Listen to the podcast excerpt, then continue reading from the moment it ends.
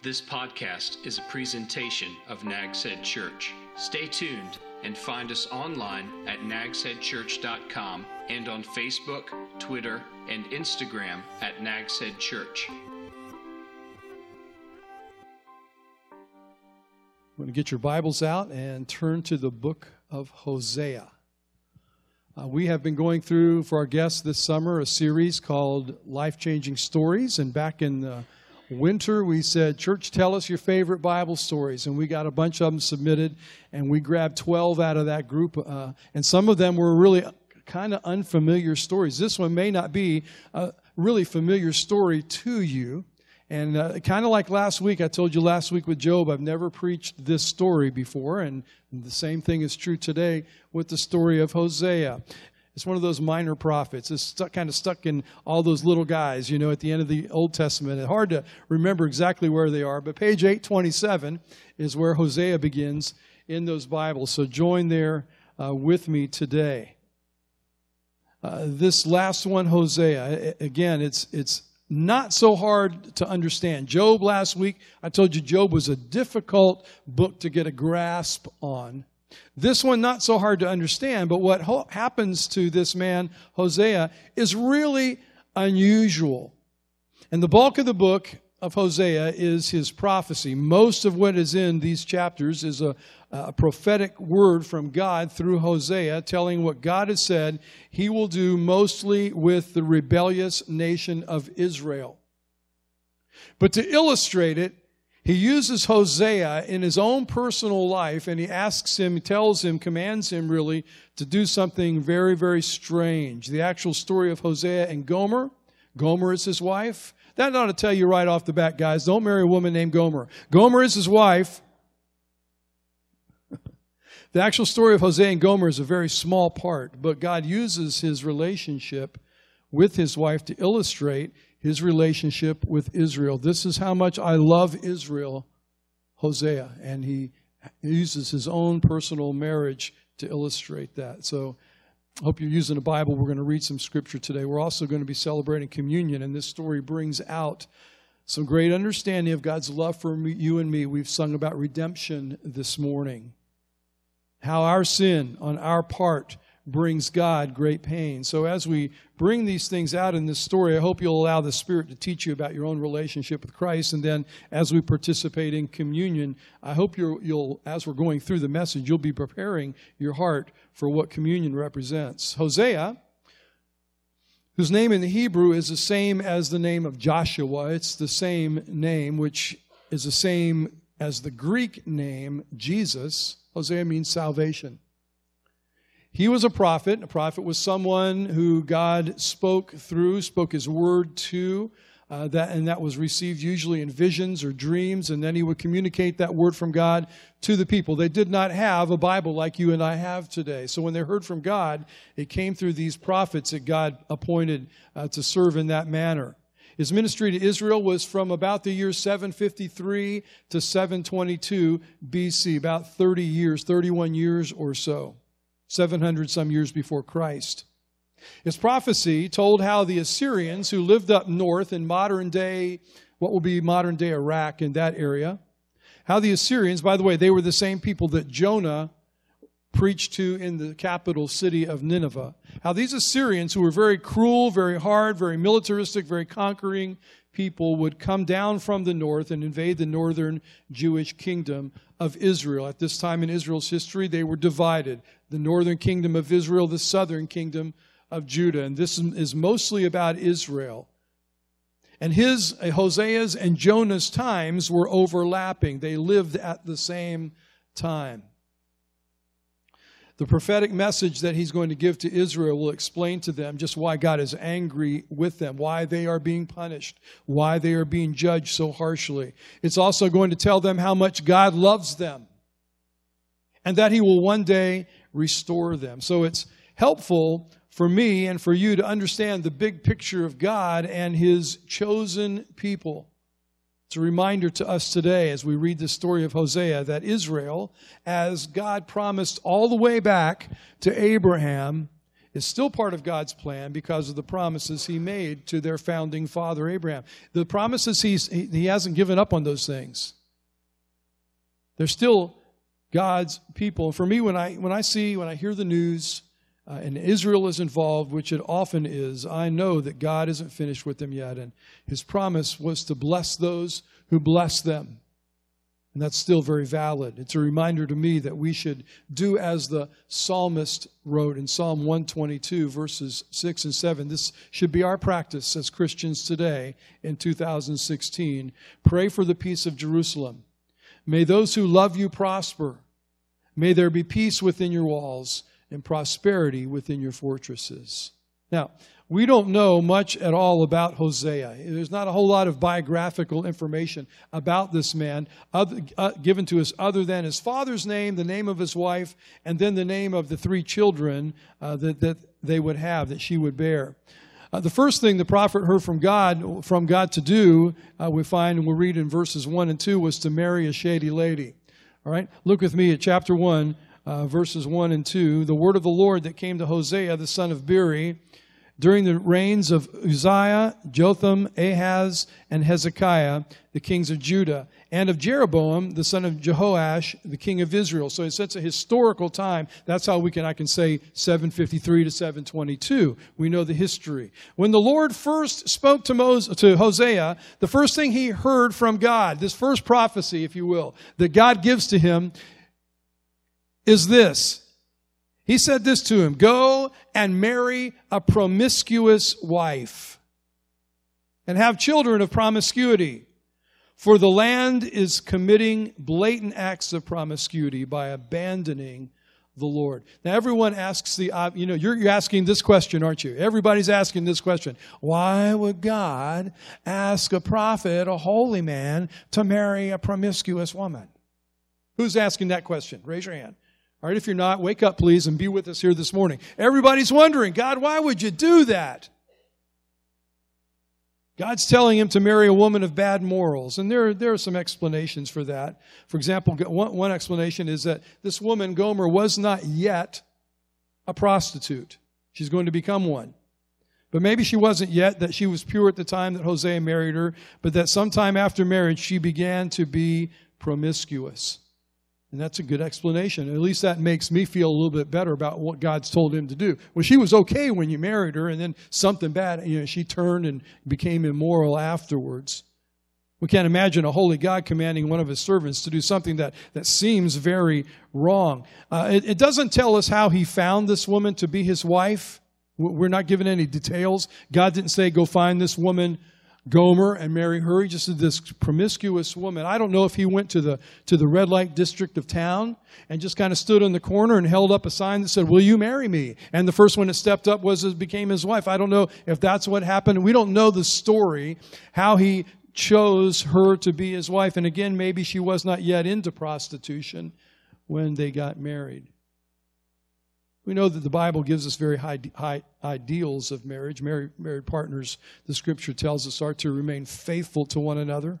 Adultery is always viewed in the Bible as among the worst, if you will, of sins and betrayals in Scripture. If you find the list of lists of sins in the Bible, starting with the Ten Commandments, when you go to the lists in, that Paul gives in his epistles of different things that God opposes that, that are that are wrong in God's eyes, you'll always find adultery. It's always in those lists. Maybe that's because it isn't so uncommon among human people, but at the same time, it's so against what God created marriage to be. That's, that's kind of one understanding of what's going on here. Another is that Hosea's life and marriage, even the names of his children, are meant by God to be beautiful illustrations of God's love for Israel. So this is not just a story. This is a man's life and what happened in it, how it relates to what was going on in his culture in his time. But when, that, when, when God tells him to marry Gomer, his words are marry a promiscuous wife. And the wording seems, at least it seems to me, by the way it's worded, to mean this woman is already living an immoral life. You know, as I said, you go to the red light district, Hosea, choose a streetwalker to be your wife. Who does that? Who does that? Nobody. Hosea yet is, is obedient to God and he marries this woman of ill repute. And so we have to and again ask the question, why? And God gives us the answer in verse 3. It's really clear. For the land is becoming blatant committing blatant acts of promiscuity by abandoning the Lord. God gives the answer, and the answer is this is your marriage is going to illustrate the adultery of Israel in her relationship with me, God said. Your marriage, Hosea, will be a living example of what's terribly wrong between the nation who God sees as being quote unquote married to him and the God who loves them. So as Hosea delivers this prophecy to Israel, Hosea understands like no other man living the pain that God suffers when his own people, the people he has taken into a relationship of salvation, the people that he's called his own, when they turn away from his love to worship other gods, which God says that is the adultery in the spiritual sense. So Hosea the prophet marries Gomer the prostitute, and they have three children. Verse 3. So he went and married Gomer, daughter of Diblaim, and she conceived and bore him a son. And then the Lord said to him, Name him Jezreel. For in a little while I will bring the bloodshed of Jezreel on the house of Jehu and, and uh, Jehu and put an end to the kingdom of the house of Israel. And on that day I will break the bow. He's talking about military power, the bow as in bow and arrow the main weapon of the day. I will break the bow of Israel in the valley of Jezreel. She conceived again and gave birth to a daughter, and the Lord said to him, Name her No Compassion. No compassion. For I will no longer have compassion on the house of Israel. I will certainly take them away. They're going to be leaving the land. I will have compassion on the house of Judah, the southern kingdom and I will deliver them by the Lord their God. I will not deliver them by bow, sword, or by war. How am I going to deliver them? It's not going to be by military, by, by battle. We'll see what that meant in just a moment. Or by horses and cavalry. And after Gomer had weaned no compassion, she conceived and gave birth to a son. And then the Lord said, Name him not my people, for you are not my people, and I will not be your God.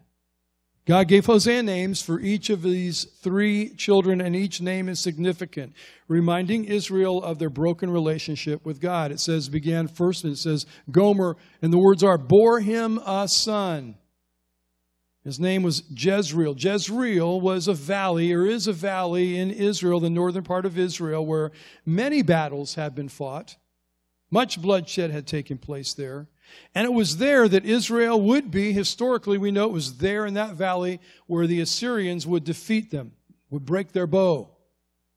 And that happened between 734 and 722.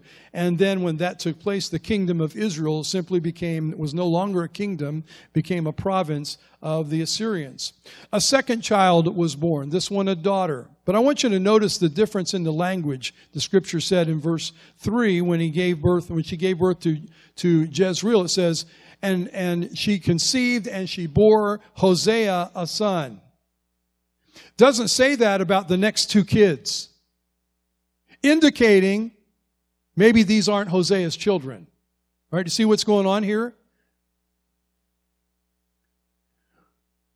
There's a question about this daughter. It could be that this is a sign that she's been unfaithful to Hosea. The daughter's name, Lo Rahama, which means she is not loved. Her name indicated the Lord's love for Israel would be cut off for a time. Now, why isn't it cut off forever? Because God made a promise to Abraham way back when, didn't he? You'll always be my people. But it's going to be cut off for a while. There's not going to be any love. They're going to be, if you will, estranged in their relationship. It's a word that, that describes the compassion when he says no compassion. That's a word that describes the compassion a father has for a child. It's that kind of fatherly family compassion. No more, he says. The nation's unfaithfulness to God has caused him to temporarily disown them. Yet he would deliver the southern kingdom, Judah, from the Assyrians, which he did in the year 701 BC when God supernaturally, and you can read the story in 2 Kings chapter 19, when God supernaturally annihilated 185,000 Assyrian soldiers in one night. God did it. They never had to raise a sword, shoot an arrow, throw a spear. As, as God said, it's not going to be through military means, but I'm going to take care of Judah. And he did. You can read that story there, 2 Kings 19. Had a third child born to Gomer. And again, no indication that this is definitely Hosea's child. In fact, the child's name means not my people. I think Hosea knew what that meant. This is not my, my child, not my son. God says the name is to show that he no longer considers Israel to be his people. Why? The reason is, the reason for this estrangement is so that they can see what happens to a nation when that nation deserts God. All kinds of judgments were about to fall on Israel. And then you begin to read through the book of Hosea, and God begins to rebuke Israel and tells them through the prophets preaching, through Hosea's preaching, here's why you're being judged. Here's why God's hand of blessing has been taken away from him, uh, them. Here's why your agriculture, you, you're having, you're not growing any crops. Your grain, your wool, your linen, he says, is all devastated. I want you to look at God's heartbreak in chapter 2, verse 13. And God says through Hosea, and I will punish her. Talking about, if you will, his former wife Israel. I will punish her for the days of the Baals when she burned incense to them. The Baals meant the foreign gods, the gods of the Philistines, the gods of the pagans right around them. I will punish her for her time, days of the Baals. She burned incense to them, she worshiped them, put on her rings and jewelry, and went after her lovers, these other gods, but forgot me. This is the Lord's declaration. After realizing that the false gods they've left for the one true God, they realize those false gods can't provide. God then begins to gently woo Israel back to himself, just like a just like a young man does when he's dating a young lady and he whispers sweet nothings in her ear, you know, and tells her the words she longs to hear. And and uh, as a young man does that, it's the same kind of idea here. Look with me at verse 14 through 16 in chapter 2. Therefore, he, God says, I am going to persuade her. I'm going to lead her to the wilderness and speak tenderly to her. And there I will give her vineyards back to her and, and make the valley of Achor into a, a gateway of hope. And then she will respond as she did in the days of her youth. When was that? As in the days when she came out of the land of Egypt. Remember when they crossed the, the Red Sea? And the great celebration they had, and, and they sang this great song of praise to God. They realized we are God's people. He's going to care for us. It's going to be like that again. It's kind of like saying, you know, we're going to go back to the days when we were couples, when we were first dating, when we first fell in love. It's going to be like that again.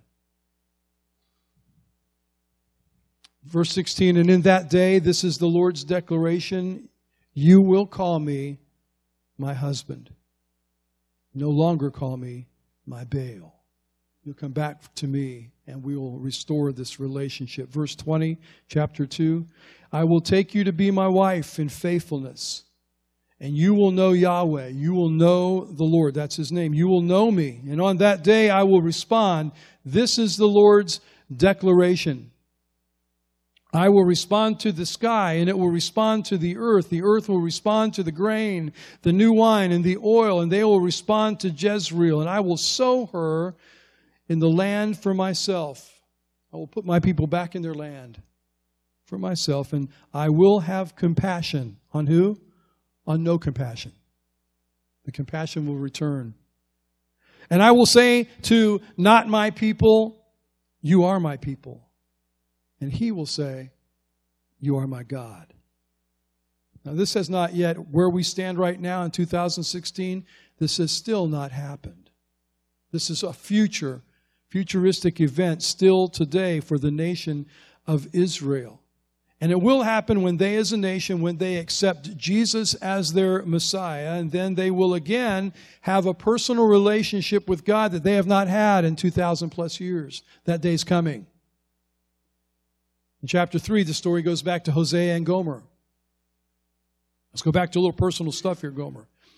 And apparently, since the birth of her last child, apparently she has left her children, perhaps left them with Hosea, and she's gone out and she has literally become a prostitute. She is out living that kind of life, left him, and has become the property of a pimp. You won't find that word in the, in the Bible, but that's what it means. How do you, you know? How do you know you, the story that we that we'll find out here in chapter three? Can you imagine, guys, your wife leaving you with three kids to go back into prostitution? Can you imagine the heartbreak that that? Can you? Uh, don't raise your hand, but most of us guys would say that would be it. Leave me with these. Leave your children and become a prostitute. That, that that's grounds for divorce. We're done. We're over with. That's how most of us would respond. I think that's normal, a normal and natural response. Would you want her back, guys? Would you take her back? Would you be willing to do what Hosea is about to do? Would you be willing to go to her pimp and pay a price to bring her back to you? Pay for your own wife. That's what Hosea had to do. And that's what God told him to do. Verse 1, chapter 3. Then the Lord said to me, Hosea writes, Go again Show love to a woman who is loved by another man and is an adulteress, just as the Lord loves the Israelites, though they turn to other gods and love raisin cakes. Is this about little Debbie? What is it, you know? No, raisin cakes were a way of their celebrating the pagan gods and their celebrations and their worship and all that. You go back and, and but it does seem strange to, and love raisin cakes. I can forgive that. So Hosea says, I, I bought her for 15 shekels of silver and five bushels of barley. I went back. He went to the pimp. He went to the man that actually owned her now and said, I want to buy her back. She's my wife. And he paid this sum that was the sum of purchasing a female slave, is what was happening here, of redeeming her. And I said to her, You must live, now that he's paid for her, she's going back home with, You must live with me for many days. Don't be promiscuous or belong to any man, and I will act the same toward you. I'm buying back something that once belonged to me. I'm, the act of purchasing a slave from the auction block is what redemption means. To give her back her freedom. But Hosea promised her more than freedom. What did he promise her? He promised her his love. Which means he also must have promised her something else. He must have promised her his forgiveness. Had to have. They could not have survived without forgiveness and she was restored to the place of being his wife. You know, I, I, read this story, and pretty much that's the end of their story in the book of Hosea. The rest of it is prophecy, but I read the story, and I can only say this about this man, kind of like Job last week. What an amazing man. I don't know any man that would do this. I don't, including me. But Hosea obeyed God and redeemed his wife. Now, we don't have time to go through all the rest of the book, but the remainder of the book is God telling Israel why he was so angry with them. It was due to their adultery, their worshiping Baal, this false God, and abandoning the God that, that loved them. And the judgments they were about to receive that God's telling them are going to come to them were harsh. But he goes on and he expresses his great love for, for Israel as he tells them about all the things that are going to befall them. If you look with me at chapter 11, verse 1, God says, When Israel was a child, I loved him, and out of Egypt I called my son. Chapter 13, verse 4. I have been Yahweh. I have been the Lord your God ever since the land of Egypt, and you know no God but me, and no Savior exists beside me. And then in the last chapter, there's a plea from God for them to return to Him. Chapter 14, beginning in verse 1 down to verse 3. Israel, return to Yahweh, your God. For you have stumbled in your sin. Take words of repentance, means turning around and going the other way. Take words of repentance with you and return to the Lord, say to him, Forgive all our sin and accept what is good so that we may repay you and praise with praise from our lips. Assyria will not save us. We will not ride on horses, and we will no longer proclaim our gods to the work of our hands, to the statues, the idols that we've built. We'll no longer call them our gods. For the fatherless receives compassion in you. And then God promises, God re- responds to their words, and He promises to take them back as His own. Verse 4 of chapter 14, God says, And I will heal their apostasy, and I will freely love them, for my anger will have turned from them. And as the book ends, it ends with these words in, in, in, in verse 9. Look at verse 9 with me. Let whoever is wise understand these things, and whoever is insightful recognize them. For the ways of the Lord are right, and the righteous walk in them, but the rebellious stumble in them. Now, we're not Israel. We're the church. We're Gentiles. But I think there are some lessons in this story for us. So let me go through several kind of really quickly, but I think there's a bunch of lessons in there for us today that we need to hear. First of all, our relationship with Christ begins with grace. But that grace doesn't stop the moment that you accept Christ as your Savior. That grace never stops. And as we grow it, we discover that it's His grace that takes us from start to finish. Peter wrote to the first century believers in 2 Peter 3:18. Read that with me. Let's read it aloud. But grow in the grace and knowledge of our Lord and Savior, Jesus Christ. Grow in grace. Never stops. That's a lesson from Hosea. A second lesson is our relationship with Christ is described as a marriage. Why? To show the great love God has for us.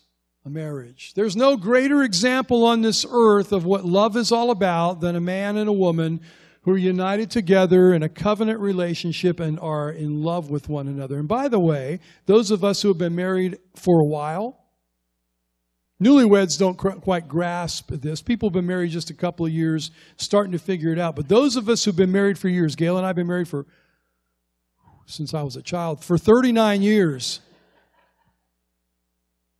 And what you discover as long as you're married, you, your, your love for your spouse continues to grow.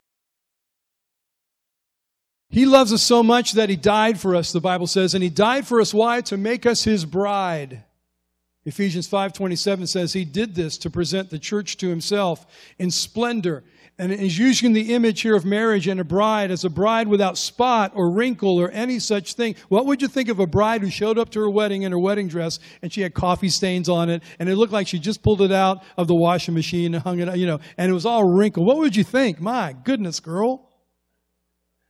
You're supposed to be shining right now to present his bride to himself without spot or wrinkle or any such thing, but holy and blameless. Our relationship with Christ is as a marriage. Our marriages, those of us who are married this morning, and those of us who may be married one day, our marriages are to paint a visible picture of Christ's love for us. Your marriage is a witness to the world. You know, if your neighbors are saying, okay, they're home, time to close our windows so we don't have to hear what's going on, you know, the screaming and the fighting and the yelling, you know, that's not a good witness. Because your marriage is to paint a visible picture of Christ's love for us. Husbands, Ephesians 5.25 says, love your wives. Why? What does your love for your wife show, fellas? It shows Christ's love for the church and how he gave himself for her. Again, I've been married a long time, Dave Brinkman. You've been married a long time, haven't you? One of the things us old timers have learned happy wife, Happy life. That's right. So when Gail says to me, what, what would you like to watch on TV tonight? My answer, I've just learned. My answer doesn't matter what's on that I might like to watch. My answer is whatever you like, dear. I have a coffee mug at home and it has two words on it. Yes, dear. Our marriages, why is that? Because a husband is supposed to give himself to his wife, provide for her, love her in that way that he sacrifices and he surrenders what he might want for himself to her. Our marriages are to paint a visible picture of Christ's love for us. And then forgiveness requires grace. But get this this is the hard one to swallow. Forgiveness is never impossible. Forgiveness requires grace, but it's never impossible. Colossians 3:13 says, "Make allowance for each other's faults." You, do you know anybody else around you in relationship with you at work, at school, at home eh, that has faults? Hello. Make allowances for each other's faults and forgive anyone who offends you. Why? Paul says, Remember, the Lord forgave you, so you must forgive others. See, when, when I say, when you say in a relationship something's gone sour, something's gone bad, I could never forgive that. You know what we do when we say those words? we discount the grace of God. Another lesson from this story Christ has redeemed us, and with redemption comes a new start. Ephesians 1, verse 7 He is rich, so rich in kindness and grace, that He purchased our freedom, how? With the blood of His Son and forgave our sins. That's redemption bought back from the auction block of slavery, brought us back and said, I love you.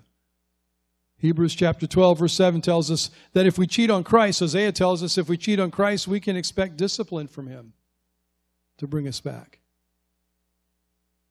Discipline. That's what the nation of Israel explains to us. God brought discipline upon them. And He said, I don't have nothing to do with you. You're, you're, you're going to live without me for a while and see what that's like. And Hebrews 12 7 tells us as Christians, as you endure this divine discipline, remember that God is treating you how? As his own children. God's a believer in tough love. God's a believer that sometimes you lay down the law and sometimes the hammer drops. But that's about showing love. Who ever heard of a child that's never disciplined by its father? I've heard of a few. I see them in the stores. I see them out and about. There's no discipline there, and that kid is going crazy. And I want to look at the parents and grab them and said, "Hey, let me have him for a few minutes."